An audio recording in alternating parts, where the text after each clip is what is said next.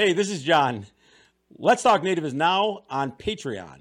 You can support the show by going to patreon.com slash let's talk native. We will be producing exclusive content for our Patreon supporters. Thanks for checking us out. Let's Talk Native is produced at the LTN Studios on the Cattaraugus territory of the Seneca Nation. We break all the rules for Native media by peeling back the layers of assimilation and indoctrination. No prayers, no buffalo speeches, and no spirituality shows. While this podcast does not provide a path to spiritual enlightenment, we do take a tough look at history, oppression, and our survival.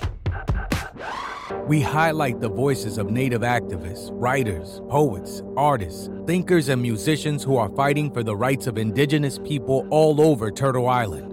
We may step on a few toes through our examination of culture, art, politics, history, and identity. But the real goal here is to bring our people together by breaking down what separates us. In this moment of historical change and social justice, our voices matter now more than ever before. So, welcome to Let's Talk Native with John Kane.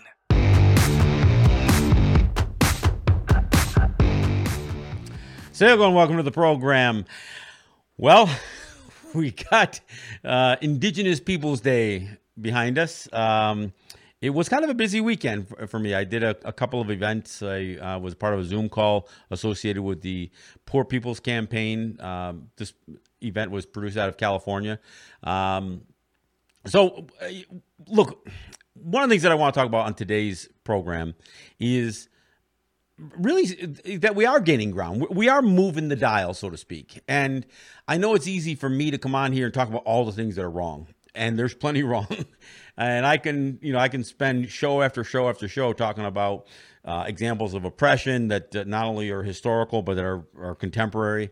I can talk about, you know, the ills and the injustices, all of that stuff, and I can even if I if I choose to, you know, deride a certain amount of um, the pushback that previous generations did. You know, they didn't do enough. We lost land, we lost culture, we lost language, we lost, and but as we sit here today, we can't know what they were going through as they were clinging on to even the, the bits and pieces of our culture, of our language, of our lands, um, so that we have we, so we have the foundation that we have today.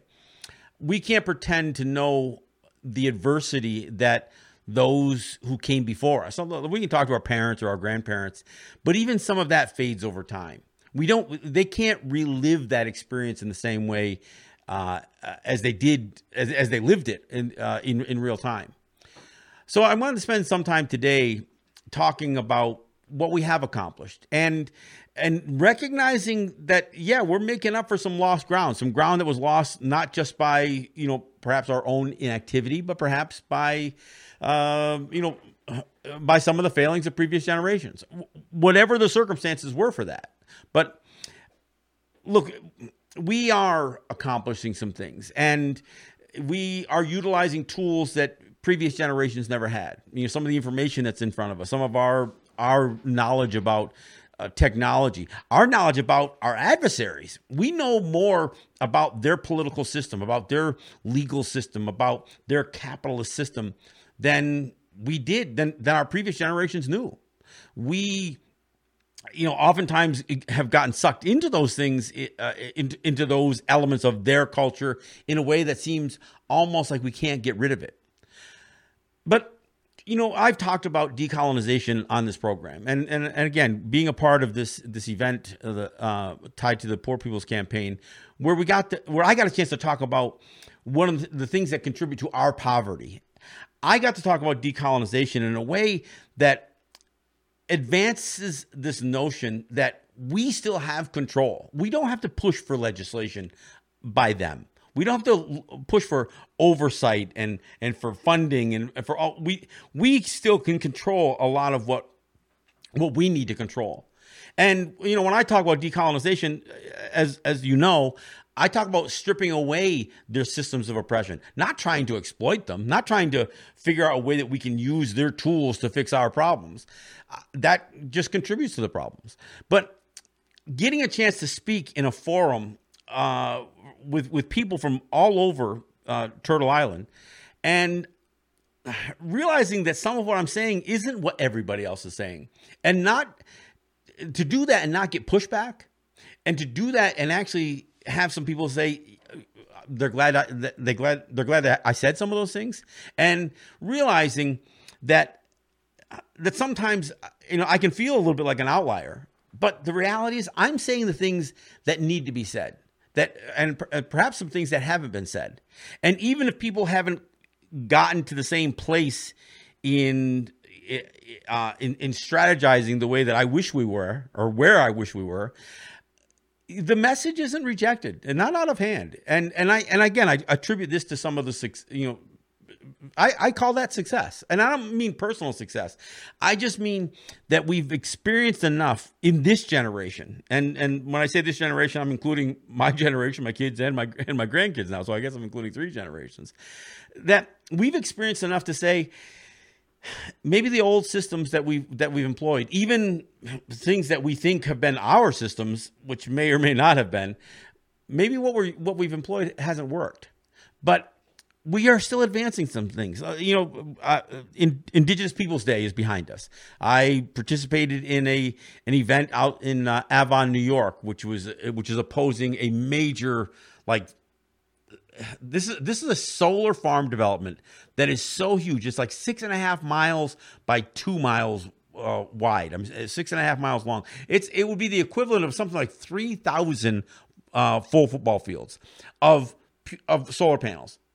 And you know, to suggest that a solar panel is a great idea sounds good. I mean, oh, sustainable energy, yeah, sounds good. But when you realize that the economic impact of doing these massive projects and because these are being proposed in this massive way, because these are about, this is about money. This is about creating something at a scale that is the most profitable for, you know, uh, for these multinational corporations who are trying to make inroads utilizing fossil fuels, oftentimes, or, or their connection to fossil fuels, to control the sustainable energy market and, and of course linking them together. But we, we, got a chance to go out there, and, and, there was you know several hundred of us there, I, I would say, and we were joined by by some of this the, the town or the village leaders in in those areas that are that are also opposed to some of this project. I'm not saying these projects don't have some support; they do, but we got we have our voice being heard. And and this for for us, look, we've had a hell of a time just fighting for the stuff right within our immediate communities. But now our voices are being listened to as we venture out of our communities into some our more broad, uh, eh, you know, um, ancestral lands. And look, our, our words are being heard, and you can hear various speakers just really speak uh, not just intelligently because of course we're going to speak intelligently but but speak to these issues in a way that addresses the science, that addresses the uh, uh the history, uh, addresses the culture, and and being able to pull the heartstrings at the same time. And we are having more success. Look, did we stop the Dakota Access Pipeline? No, but we raised a lot of awareness. And look, we are where we're at with a lot of these these social justice issues, these land use issues, these you know the, these sovereignty autonomy issues.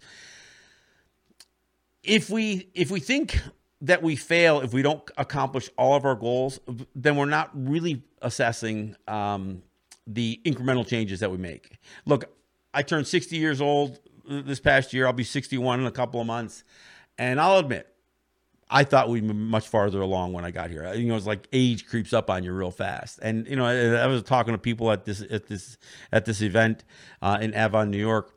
You know, I'm seeing people that that I've looked stu- stood side by side with for for decades, and we're all getting old. But you know what? There's young people in that crowd too. There's college kids in there. there there's teenagers in that crowd, and they, you know, look, they're not just hearing us, but maybe they're even growing weary of hearing us because they don't think we've done enough. In the same way that I can look at previous generations and say maybe they should have done more.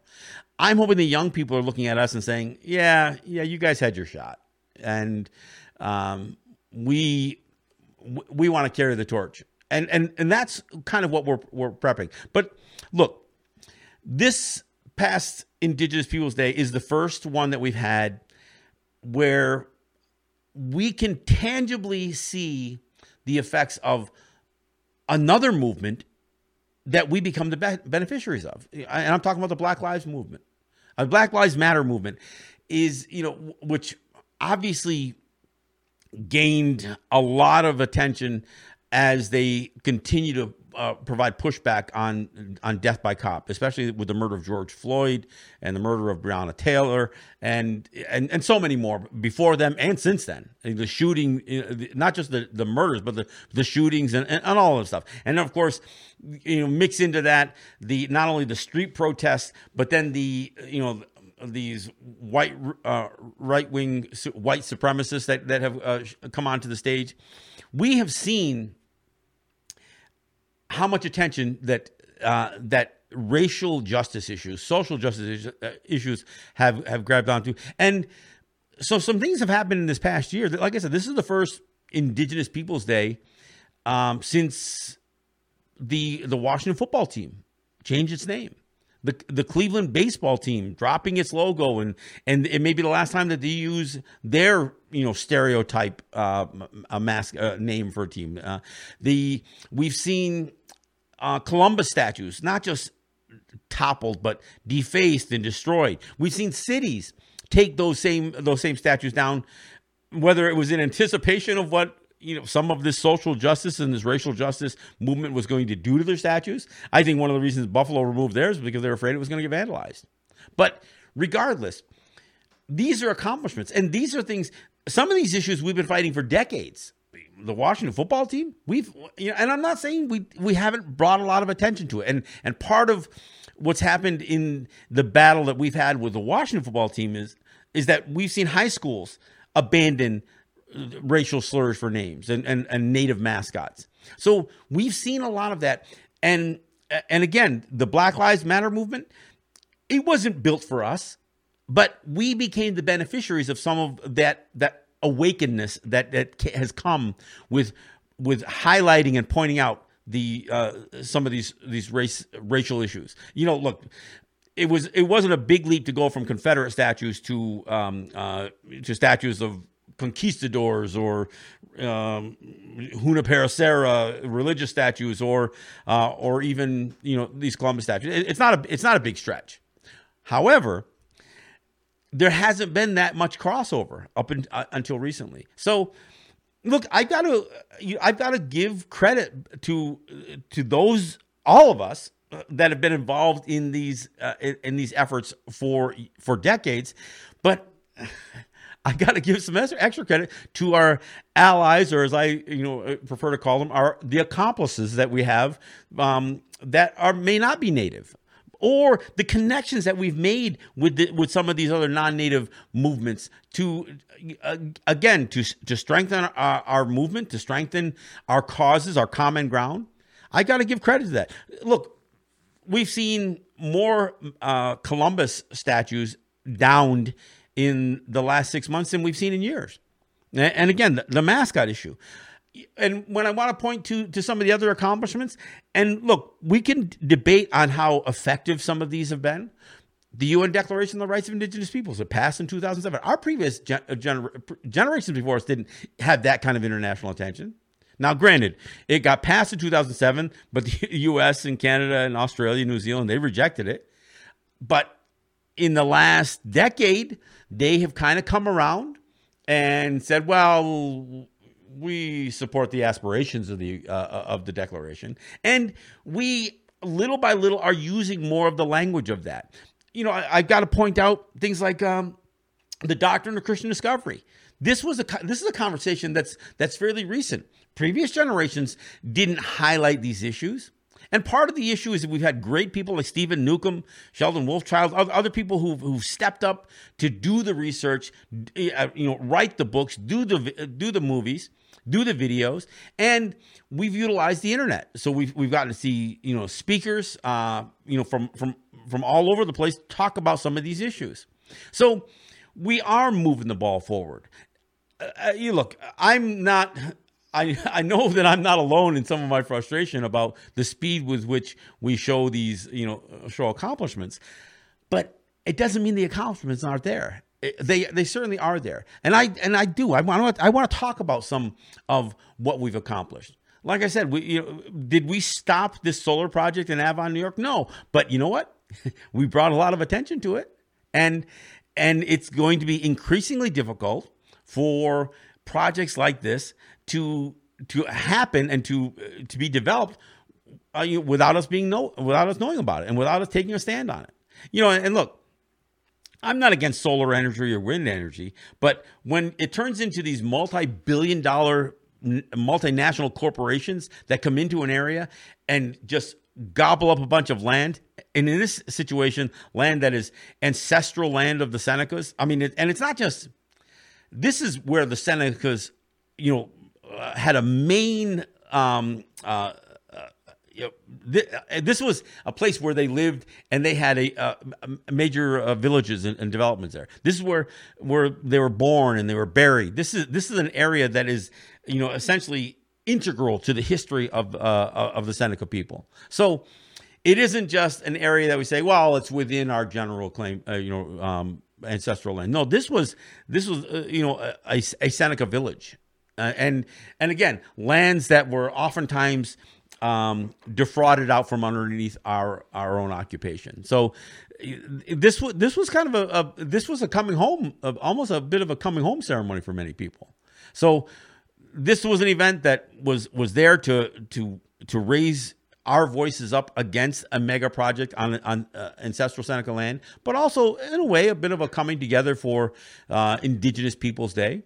But look, when I saw the turnout, look, there were there were maybe a couple of hundred people there, and considering the the, the global pandemic that we're in, that's a pretty good turnout. And you know, of course, the weather, uh, you know, um, cooperated with us. Uh, looking, you know, this whole Genesee Valley area, it's, it's beautiful, especially, especially this time of year, and it was great. I mean, look, with all the lockdown stuff, I saw people I haven't seen some in, in six months you know, or, or, a year even. It's been that long since I've seen some of these people. So it was it was good to go out to this event. Look, I also participated on a, a special Indigenous Peoples Day show for WPFW. Uh, that was you know uh, an opportunity to to speak to the Washington uh, radio listening audience about issues that that again we haven't had we haven't been able to put a voice to. So when I think about even what we accomplish here with, with Let's Talk Native and, and you know the podcasts and the videos and that kind of stuff, we didn't have you know we didn't have people doing this um, you know, 10 years ago. Well, I guess I was doing it 10 years ago. That's about when I started. But this is something that that has been hard for us to um, you know, make inroads to. And and and look, we are accomplishing some of those things. So I mean, look, just over this weekend, the Poor People's Campaign, which has opened itself up to uh, to an indigenous people's component uh, to to raise the the policy issues that uh, that you know create poverty not just in uh, inner cities and, uh, and and for other peoples of color, but for for us. So that that's a door that that, that has been opened, and we we take the opportunity to speak and uh, speak to those issues. Um, again, the, the, the Columbus statues that have been been removed, this was an opportunity for us to to not only express a certain amount of appreciation for benefiting from the Black Lives Matter movement, but to again continue to to pound on those issues.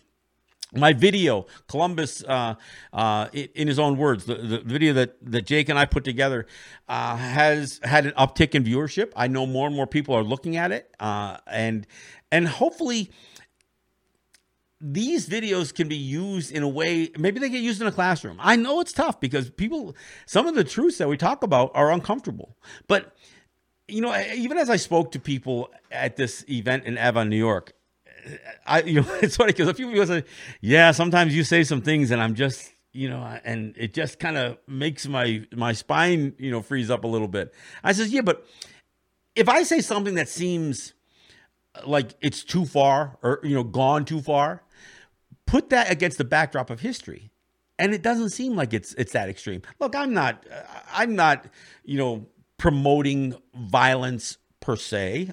I'm not maybe I'm not condemning it, but but I but I'm not trying to organize you know some uh, violent demonstrations you know on the platform that I've developed here. You know, for one thing, I want to keep this platform going. Um, if others do it, well, then I'll talk about it. But and in fact, over the weekend there was there was an effort. Um, they, they actually gave it a name. They called it Indigenous Day of Rage. You know, so this is leading into what has been previously known as Columbus Day and is now in more and more places being called Indigenous Peoples Day. But in places like Portland and Chicago, there has been a real effort to, to rip down some of the racist statues that are statues.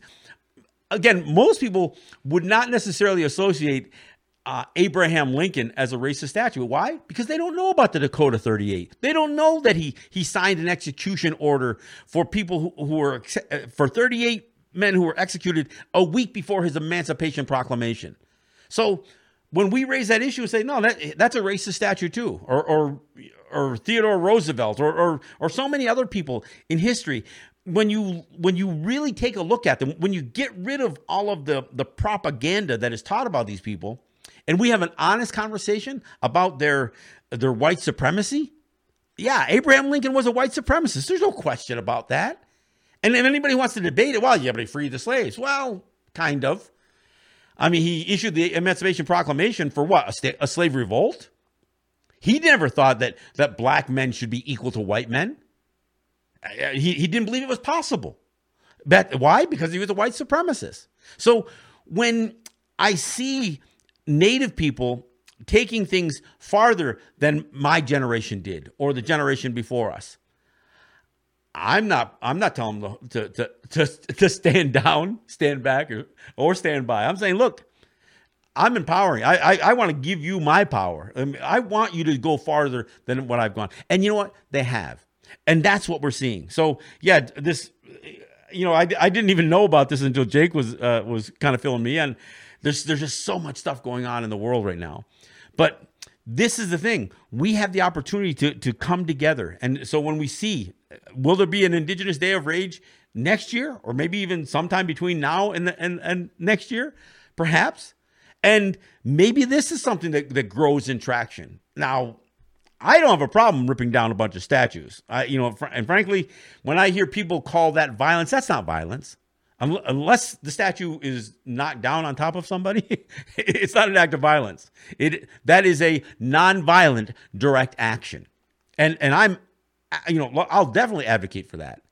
And when I hear people say that these, you know, ripping down these statues is is trying to hide history, no, it's not. The statues themselves are are hiding history because they are they represent false narratives. They represent, you know, just they represent lies.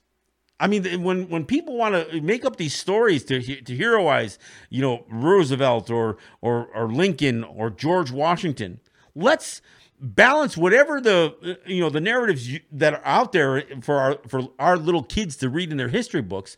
Well let's put some truth to that. Let's tell the truth about what george washington did uh, did during the order for the sullivan campaigns. Let's let's tell the truth about what thomas jefferson suggested in terms of how to how to you know screw us out of our lands let's tell the truth about these things Let's tell the truth about Columbus. Let's tell the truth about the Catholic Church and the role that they played in, in some of this, and not just in the the doctrine of Christian discovery, but the role that the churches have played in the residential schools. I mean, I'm, I'm meeting with people, you know, on a daily basis who had no idea what the resident, what the Indian boarding schools were, the Indian residential schools were. They didn't know. On the other hand, there's also a certain amount of um, uh, owning up to our complicity in some of these things that that I want to talk about, and that's that's an uncomfortable truth. Look, I'm not just trying to make white people squirm, uh, and if I do make white people squirm, I'm not too worried about that. I think it's important that they know some of this truth, but I'm also we've got to we've got to take responsibility. Yeah, so when I get into a conversation with people who want to talk about decolonization, and in the second breath want to say, and that's why we're pushing for new federal legislation to uh, uh, for truth and reconciliation on residential schools, or uh, new legislation to protect uh, indigenous women. I'm thinking, how is that decolonization? That's using their system, which is part of the problem. The judicial system, their legal system, has never been fair to Native people or, or other people of color. So the idea that we're going to employ that system I mean, that's to me that's that's as absurd as us using any of their agencies or their systems to solve the problems on our territories. Look, alcohol didn't we didn't produce alcohol on our territories. It's brought in. It was brought in. Frankly, we were introduced to to uh, to alcohol almost as a uh, a provision that was that was brought in for treaty negotiations. They used alcohol to to cheat us out of our lands and to you know to, to make us more compliant. And so when I think about the alcohol problems or the drug problems, that stuff is coming into our territories. And you know what? Law enforcement knows it. They know they know the ill effects it has had. Politicians know it. But you know what? They just don't want problems in their communities. They don't they don't care about ours. So this is why I say we've got to protect our women. We've got to protect our children. And that message is being heard, even if it's only a little more. It's being heard a little bit more now than it was five years ago or when I first started doing some of this. So we are moving the dial. We're, we're moving the needle on these issues. You know, we have seen some land acquisition. I mean, look, I, I still cite the Ganienkeh project as you know as a major accomplishment. I know we haven't done more of that, and that was back in the '70s. But you know, our our grandparents didn't didn't take that aggressive an action as as much as my generation, the generation before me did. So I, I got to give them credit for at least initiating some of this stuff. And frankly, when I when I see what we have accomplished, I see that as encouragement for the next generation on what on how much they can do that perhaps we didn't. Look, the, these kids they have they have a world of knowledge that that that we never even developed. And part of it is their computer skills, their communication skills, all of that stuff. They are going to be able to accomplish things. And and frankly, they're going to be able to network in ways we, we we've dreamed about how we could create, you know, phone trees or, or ways that we could all, you know, get, you know, uh, messages to each other real quick. I mean, I've, I've, you know, I heard somebody complaining about um, Amber Alert not being available to our people. We need our own alert, and let's not use Amber. Let's use a native name. we we need our own system that that speaks to us and that identifies a native territory and where the likelihood is that that if a missing person uh, has been entered into our system, which territories they might be in next. And but th- that's an app that could be on a phone. And I'm, you know, I've asked for this, but some kids are going to come up with this stuff. My generation is not going to do it. It'll be the next bunch that do. So, I, you know, I think it's important that people realize we are gaining some ground. We are making some some inroads. We're, we're accomplishing some things. All right, hey, we're at the bottom of the hour, so we'll take a break and we'll uh, we'll come back. And I, but I want to I want to get into to a little bit more of this. I want to talk about how much we've we've advanced some of these issues. And I'll do that when we come back. This is John Kane. This is Let's Talk Native.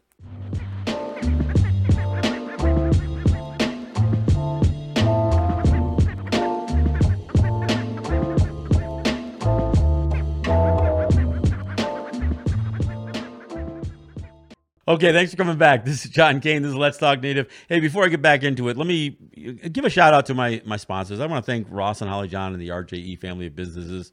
I want to thank Eric White and ERW Enterprises, uh, the good folks at uh, Grand River Enterprises. And look, I also you know, for those of you who, who have contributed to the show, and you know whether it's a you know a check here or there, or you know uh, a few people signed up to you know, five dollars a month on PayPal. We've we are on a Patreon, so we're we're gaining some Patreon subscribers, and we are going to uh, be producing here in, uh, shortly some exclusive content for our uh, for our Patreon members. So, um, uh, look, I, I, thank all of you. How, however you do it, whatever you do that can support the work that we're doing, we try to give it back to you. We give it back to you in information. We give it back to you in shows and videos and audio.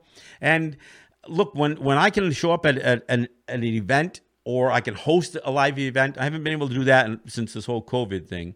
Um, but in places like New York and you know in in uh, in Buffalo and different places, I, have look I've spoken at churches, at universities, and oftentimes we did we've done a screening of say the Doctrine of Discovery film, or uh, in a few instances I've I've shown some of the videos that that, that Jake and I have produced. So we we try to give back and we give back in in the best way that we can by giving voice to issues that we haven't had a platform for. And we had to create the platform. Nobody's given this to us. Look i, I appreciate that that you know wpfw puts us on the air or wbai gives me a time slot but they aren't paying us to do this. This is something that we still have to create the resources to do.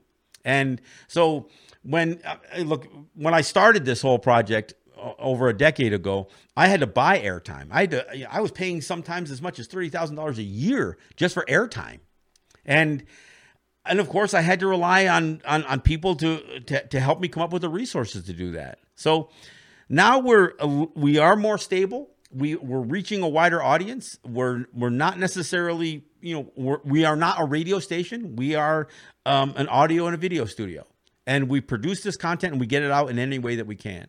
So this is this is what we try to get, do to give back, and and what I personally try to do is is is be at the events when I'm invited or whether I'm notified. I try to um, show up because I got to tell you, trying to put together a rally or an event or a protest, man, that's some shaky business. I I, I used to always say, look, I, I hate these things. I hate these things because if they aren't planned well, they come up they they come across as looking you know weaker than they do you know than they do strong and so i you know and i've gone to some some dismal showings for uh, for for various events and i try to say as much as i don't like these things i'm going to support try to support the people who are putting the effort in. And look when when they when they pull off and, and look we, we did this huge event in albany uh, we called it the Albany Tea Party back when we were fighting the state over taxation, and you know, there were thousands of us that showed up, and and it, it was impressive. We we took over the the the steps of the of the Capitol in Albany. Um, but you know there, there, was a lot of planning that went into that. People rented buses, people produced or printed T-shirts. I mean, it was it was it was tremendous. And you know, look, even this event um, in in Avon uh, over this what they call the horseshoe um, because it's like a horseshoe lake from the Genesee River. Um, the, the, they call it the, the Horseshoe Solar Farm. Um, this event, you know, I got to give Paul Winnie. He was a guest on the show. I got to give him uh, you know, props for for the effort that he's put into this thing, and all the people that supported him, the people who you know, put put a lunch together. Um, there were a ton of signs, and there was a decent media turnout too. So, look, this is how we give back. We give back by by supporting each other in the activist community by supporting each other when when anybody when, when any community faces crisis. And of course, this the way the other way that we uh, we uh, advance our issues is making sure that we we team up. We call it allies. I call it accomplices. And and again, I was really surprised how much we benefited from the Black Lives Matter movement. I was really surprised because you know this oftentimes it, it has been hard. It has been hard for us to to get other groups to understand that we not only have common ground, but we can help each other. And you know, again, uh, my hats off to the uh, folks at the Poor People's Campaign, and that was a, a Martin Luther King idea that that was started during MLK's time, and you know, kind of got put on a back burner. And now it's now it's gaining in uh, you know in some stature, and more and more people are getting involved but it's i mean obviously it is a terrible thing that a crisis like the murder of somebody an unarmed uh, george floyd or a, a, breonna taylor or sandra bland or eric garner um, when the, the idea that it takes these kinds of tragedies to bring us together that's unfortunate. But it also makes it more incumbent that when these tragedies do occur and there is a call out for us to stand with other people that we take the opportunity to do that and as Native people, look, we saw an outpouring of, of people um, showing up at Standing Rock. We got to change the message a little bit because we don't necessarily need 10,000 people converging on our territories, but we do sometimes need the financial resources. We need the the people who are willing to send news crews or, or different. After Democracy Now came out to Standing Rock, all of a sudden you had uh, NBC and, uh, and and other forms of NPR showing up uh, out there. But it was hard. Other than uh, uh, the, the the native people who were doing Facebook live streams, who were doing their their own uh, their their own broadcasting. I mean, Unicorn Riot and, and a, a few other really um, out of the mainstream media outlets stepping up. It took them to get enough attention to, to where the mainstream media would take uh, would pay any attention. And look, I'm not I'm not saying that we need we need a show on MSNBC. I'm not suggesting that. But we do need to to make sure that when somebody does go on NPR or MSNBC and they talk about our issues that that we contribute in in who's going to carry that message. Uh, too often we hear other people speaking about native issues. We aren't considered our, own experts. Even even the nations I, I, talk about this on the show all the time. You know these these governments they hire pr people. They hire consultants. They hire experts that are going to tell that are going to tell us about how much economic impact we've had on an area instead of us doing the research ourselves and us doing our own research in terms of you know what is what what what is our, our, our needs assessment and how are we fulfilling those needs instead we, we hire we hire white people to do it. and this is the, the shift. Eventually, it will be more and more of our people doing, you know, shaping and uh, and delivering our messages. For now, eh, there's there's some of us. There's some of us that are doing it. But the more of us that do it, the better. And and you know that's why I say the doors that I try to open, I try to leave them open. I don't try to nail them shut behind me. I you know look what I'm doing here, which is just a you know really a podcast everybody could could and should do something like this. There, more and more voices should get out there, not to dilute the message, but to solidify the message. And the the crossover that we can do with uh, with other movements, I think, uh, uh, makes makes the message stronger. Now, again, I talk, I, I mentioned diluting the message. Some of what what the challenges are is that we sometimes become our own adversaries. We become the agents of indoctrination. And I think that's what voices like mine and others have to do more to push back on that. Even at this event uh, that was at Avon, somebody had a big sign on a truck that said, Vote for Mark Charles. and of course, you know, if you don't take the time to listen to what people say, I mean, all these people who are promoting, uh, you know, Biden for president. I just I just heard that uh, you know um the, Biden's considering putting Andrew Cuomo uh, uh, uh, in, into a cabinet position. Well, look, we've had our problems with Donald Trump, but we've also had our problems with with with Democratic leaders like uh, like Andrew Cuomo. So we have to be we have to be vigilant and we have to be outspoken. And not that we will change the system out there, but we need to hold them accountable and we need to we need to condemn the condemnable and not just live with what we can tolerate. That's where, when I look historically, we've only pushed back when something became insufferable. And we need to push back early. You know, one of the things that, that's difficult, as much as I talk about genocide, it's hard to capture somebody's attention if they're not killing us in the street. And when you look at the violence all over the world, when you look at you know you know death by cop, the, the, you know all these cell phone videos of uh, of unarmed black people, not men but women too, being killed, we don't have those videos. Why? Because what what befalls Native people are oftentimes out of the eye, out of the public eye. It's not. We don't have thousands of people with cell phones standing around when when we suffer death by cop or when a a, a, one of our, our young women uh, turn up missing and, and join the statistics of missing and murdered indigenous women. We don't have that kind of stuff. And look, we do try to raise awareness when we do have, um, you know, a, a Savanna Greywind circumstance. But oftentimes there's so much violence elsewhere that we can't get attention drawn to the less violent uh, forms of genocide, the the assimilation and the indoctrination that, as I said, we too become agents of. You know, so when we're, whether we're talking about voting, whether we're talking about census, whether we're talking about enlistment, whether we're talking about church, there are many things that we uh, we turn a blind eye to when it comes to uh, assimilation.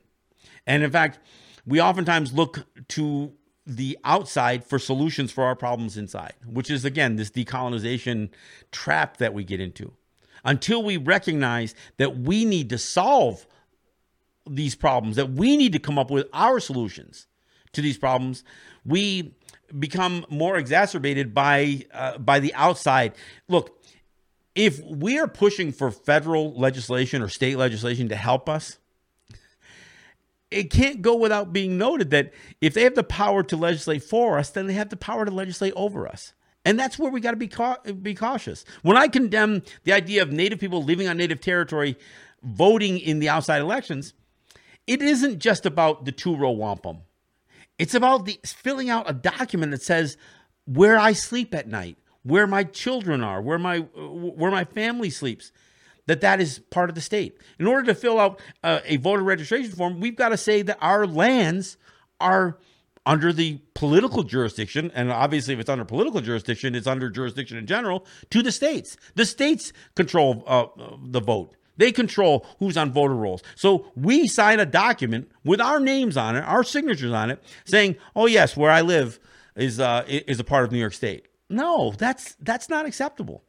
And in fact, Shame on native leaders for not pointing out that issue. I'm one of the few people who even bring that up. I, there's a lot of people who are indifferent about voting. I, you know, I, I it was interesting because um, a very well respected elder by the name of uh, Floyd Elm, or I'm sorry, Lloyd Elm, uh, who passed away a number of years ago. I saw somebody post something on Facebook where he offered his comment about how much he regretted because he had voted and how much he regretted doing so. And and look, this is this isn't rocket science. I mean, when if you understand the math, you realize that we don't affect the outcome of elections. But by joining that system, we have to abandon something of our own. So that's why, you know, that's why I speak out about it and not just against it, but speak about it as much as I do. But I realize that the American system is in real jeopardy right now. And we can't fix it, but at least we can offer a native perspective. So when I look at, I, I brought this up the other day, that the current Supreme Court of the United States is not determined in any way, shape, or form by a democratic process.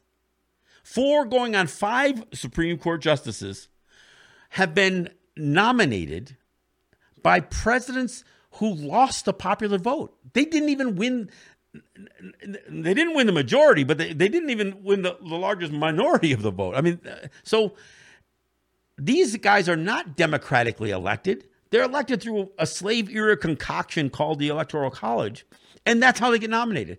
And it doesn't end there.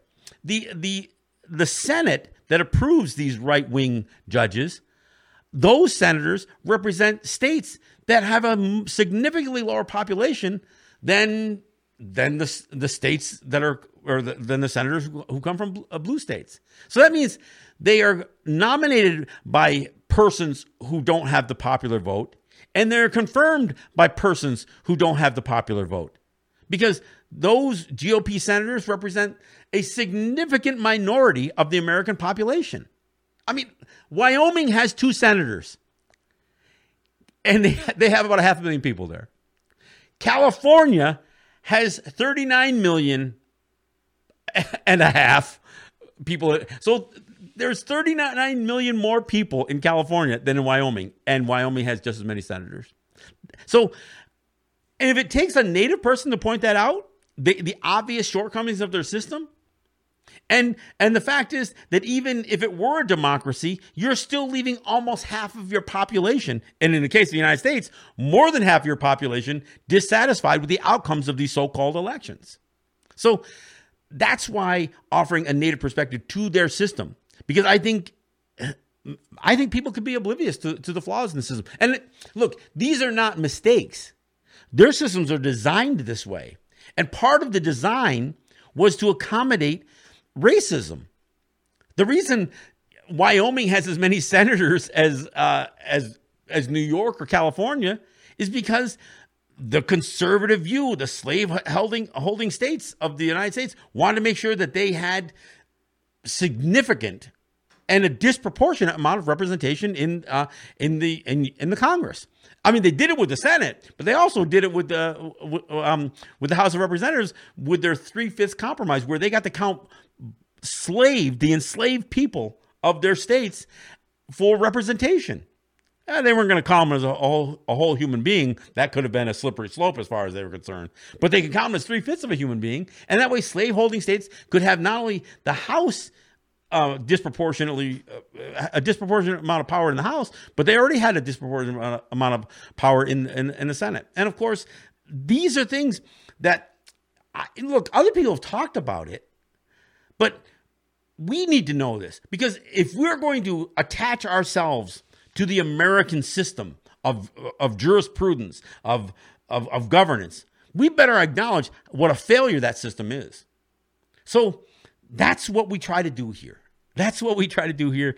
And teaching this stuff, you know, whether th- you consider this a classroom or whether people take some of the videos that we've done and use it in their classroom.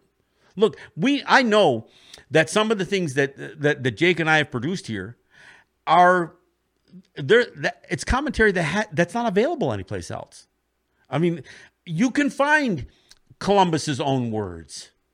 But can you go to a 9-minute video and have it and basically have it laid out for you? No. You ha- so yeah, we're trying to make this this stuff more consumable. We're trying to give some of this uncomfortable history put it out there so it's so it's more consumable. Uh, not not because we're trying to spoon feed it. I guess we could say we are, but in a way, what we're trying to do is make the information more available. And and I say it all the time. If you hear something that I've said on the show that just doesn't sound right, check it out for yourself.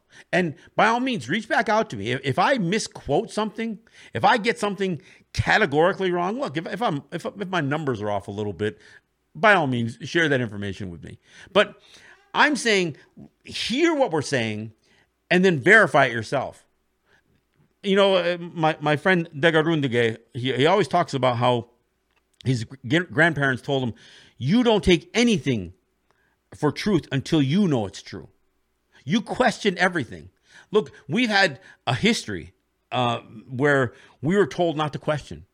We, I mean, we even get our own, even even so-called traditional leaders saying, "Oh, you you, you don't need to ask those questions," or they say, "Well, you should know this," and then they don't provide you the information to know it. We have, uh, we, you know, th- this idea of children are to be seen and not heard. That's not a native thing. That's a non-native thing. The idea that instructors would would forbid you to question what they're teaching you in a class, especially when it comes to history, this is something that we no longer tolerate. I mean, I, I just had a conversation just the other day with, with, with my 10 year old grandson. I said, You don't have to pledge allegiance to the flag. He kind of knew that, but he didn't know. And of course, that's my grandson, not my son. My son knew that too. But but the the whole idea that the schools don't tell these kids that. They encourage kids to do something, but they don't explore with them that they have the option to, that, that they can opt out of some of these things. And when they're being taught some of this these false narratives, that's an important thing. It's an important thing that we know what they're taught so we can correct that teaching. And and you know what? At, at some point, we, we've got to hold the, the, these schools that are getting funding for, for educating our kids by various means, but we've got to hold them accountable. And and you know what? This is again where I've seen some success as, as I've talked about the, the Columbus narratives, I'm finding out that more and more schools are not teaching it the way that my generation was taught, or even my kids' generation. So the kids in, now in school aren't being taught this happy narrative. There's even some course correction on things related to know, the myth of Thanksgiving and so many of these other things.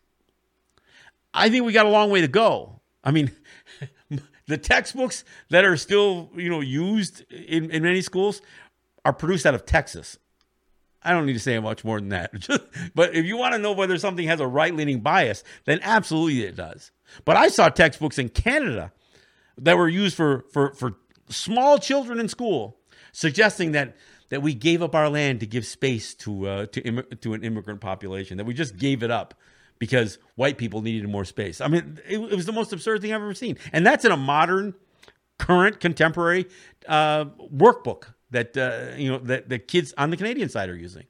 So we have a lot of narratives to correct, but we also we are gaining our voice. We are being heard. Are we being heard enough? No, it'll never be enough. But we are making incremental changes. And our stories are being told. We are the ones that are telling them. Look, I got I, I was uh, contacted by three three separate radio stations over the last couple of days. Now, part of it is I'm, I'm recognizable, so so people know to call me. But the fact that they were calling me or anybody else is saying, "Look, we, we want that perspective. We we want to hear what the native perspective is on this or on that or on another thing." And you know, granted, most of it's still uh, geared towards what what what are perceived as native issues, not so much to say what's the native perspective on an issue that doesn't directly involve you. I mean, uh, it's it's it's amazing to me that as many times as we say over and over again that native people die at a at an even higher rate than than black people do in death by cop that that message doesn't gain the traction that it should. Now granted we're a smaller population so even though it's a higher percentage of our population that die at the hands of, of police the total numbers are less. But you know what? The same thing can be said for for white people. White people there's many more white people killed by cops than than black people, but they're a population that is significantly larger. Look, 53% of the, the U.S. population is white. Only 13% is uh, is black. And Native people living on our territories, we represent you know less than half of a percent of the U.S. population. So it doesn't take killing native um, um, very many native people to to spike up in the percentages.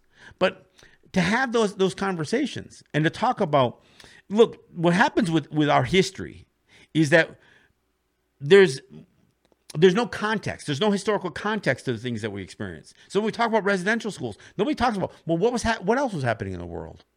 When we talk about the the Dakota 38, even as I as I've heard the story told, the significance of that execution taking place the day after Christmas in 1862, and that being a week before Lincoln's Emancipation Proclamation, how do you not connect those and, and put the, some context to that? When I talk about the the murders in uh, in, in Oklahoma, the Osage murders, how do you not connect that to the Tulsa riots and to the riots that, and they call them rises, but they were massacres. And what took place in Tulsa in uh, you know uh, in, in 1921 was something that that occurred repeatedly in, in cities all over the, the United States. And we were victims of some of that same exact kind of, um, uh, of, of, violence. But we don't put it in his, into historical context. And so when we talk about residential schools or, or we talk about, you know, Kinzua, you know, here this is a dam that's built that's supposed to be a flood control for the city of Pittsburgh in Pennsylvania. And yet it's a Democratic president who was so afraid of losing Pennsylvania that he, John Kennedy, had to endorse that deal. He expressed remorse, but you know what? It's kind of like hearing people say, well, I heard Ruth Bader Ginsburg was really sorry about her ruling in Oneida. Well, I don't care how sorry you were.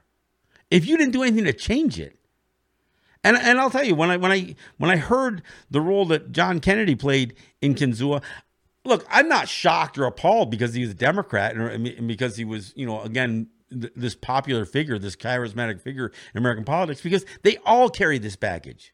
Obama carries the baggage of the Dakota Access Pipeline. Kennedy carries the baggage of uh, of of Kinzua. But every one of those those 45 people who sat as Ronaldagayas, the Gaius, the town destroyers, they all carry some of that. And it's on us to, to raise those issues. And we do.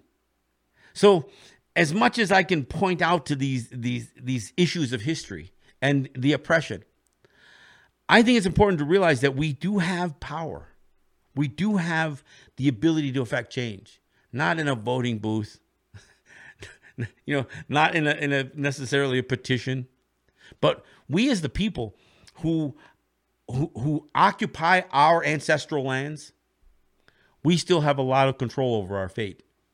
And we've got to stop believing what we we're told that we are theirs, that we are under their jurisdiction, that, that we have been subjugated by them, that we've been that that we've already been so assimilated and so indoctrinated we can't we can't stand on our own. That's not true. And even if it's only a, a few of us, because one voice can be heard by many people. And you know, again, my friend uh, Dagarundage, he says, as long as there's one of us, as long as there's somebody keep, keeping our traditions going, then we are still here. I want to thank you for listening. We'll see you next time. This is John Kane. This is Let's Talk Native. Yahweh.